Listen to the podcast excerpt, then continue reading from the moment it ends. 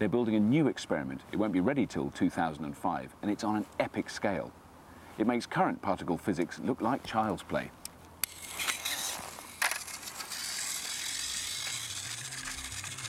But it's got a very grown-up name, the Large Hadron Collider.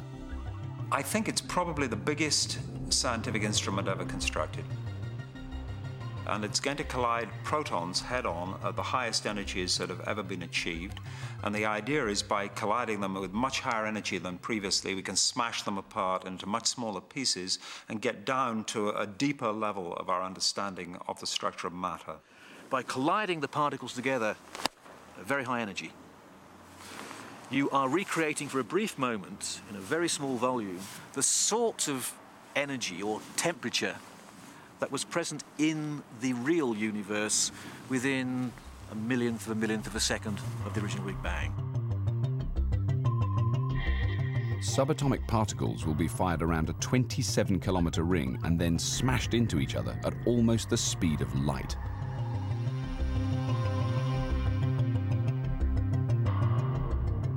Huge detectors, which act like enormous electronic eyes, will capture the results of the collision while the existing tunnel can be reused, for the new experiment, the detectors will have to be bigger and better than anything ever built before.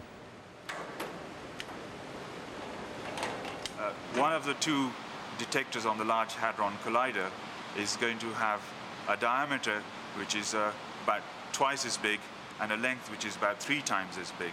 So in volume terms, it'll be uh, six to ten times the volume of these detectors. The data from one of these four big detectors in one year uh, will be about a petabyte of data. What the hell's that? If you stored it on CD-ROM, and each CD-ROM is about sort of this thick, and then you stack them up, they'll be three kilometers high, one year's worth of data. So just storing that, transmitting it, analyzing is going to be a big challenge. The energy of a proton at the LHC is about the energy, the kinetic energy, energy of motion of a mosquito buzz, buzzing around. Now, that doesn't seem very much, but you've got to uh, remember that a mosquito has in it something like um, a thousand billion billion protons. So it's as if the mosquito, which is made of these thousand billion billion protons, its energy was suddenly concentrated on one of them. So it's a huge amount of energy.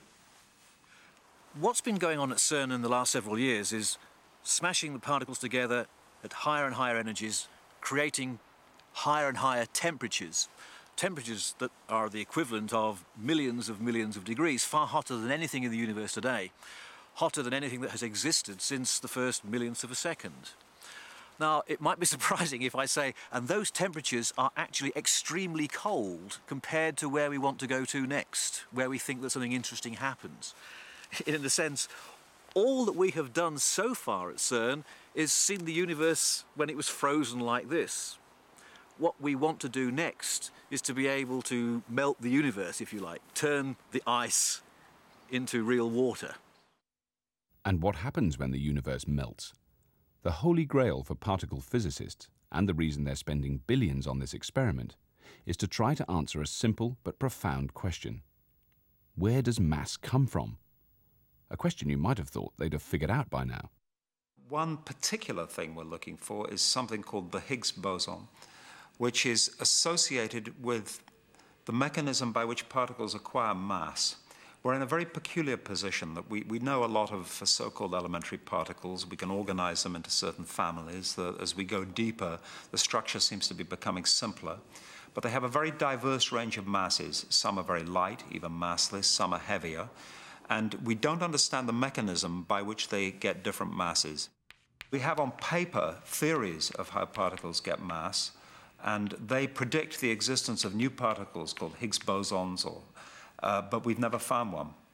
Uh, we're pretty sure it exists, but it's a generic idea. It could take different forms, and it's a roadblock, actually, to understanding more deeply the structure of matter is to try to find out this Higgs boson or bosons and, and what it or they are and how they operate.